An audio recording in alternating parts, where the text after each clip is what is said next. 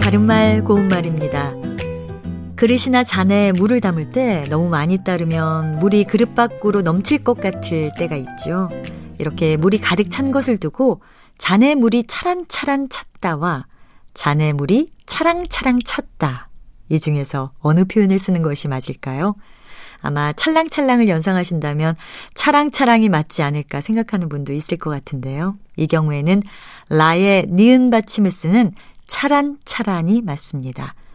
차란차란은 액체가 그릇에 가득 차서 가장자리에 넘칠 듯 말 듯한 모양을 뜻하는 부사로 자란자란보다 거센 느낌을 주는 표현입니다.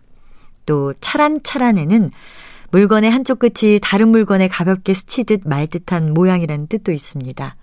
예를 들어 그녀의 머리채는 어깨까지 차란차란 닿았다. 부인의 긴 치마가 바람에 차란차란 발끝을 스친다. 이렇게 말할 수 있겠죠. 그렇다면 라의 이응 받침을 쓰는 차랑차랑은 없는 표현일까요? 아닙니다.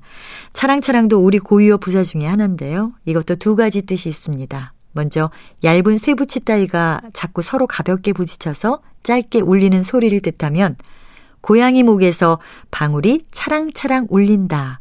이렇게 말하면 되고요.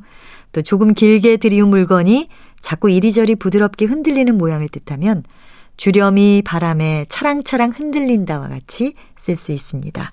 그리고 차랑차랑의 큰 말이 치렁치렁입니다. 바른말 고운말 아나운서 변희영이었습니다.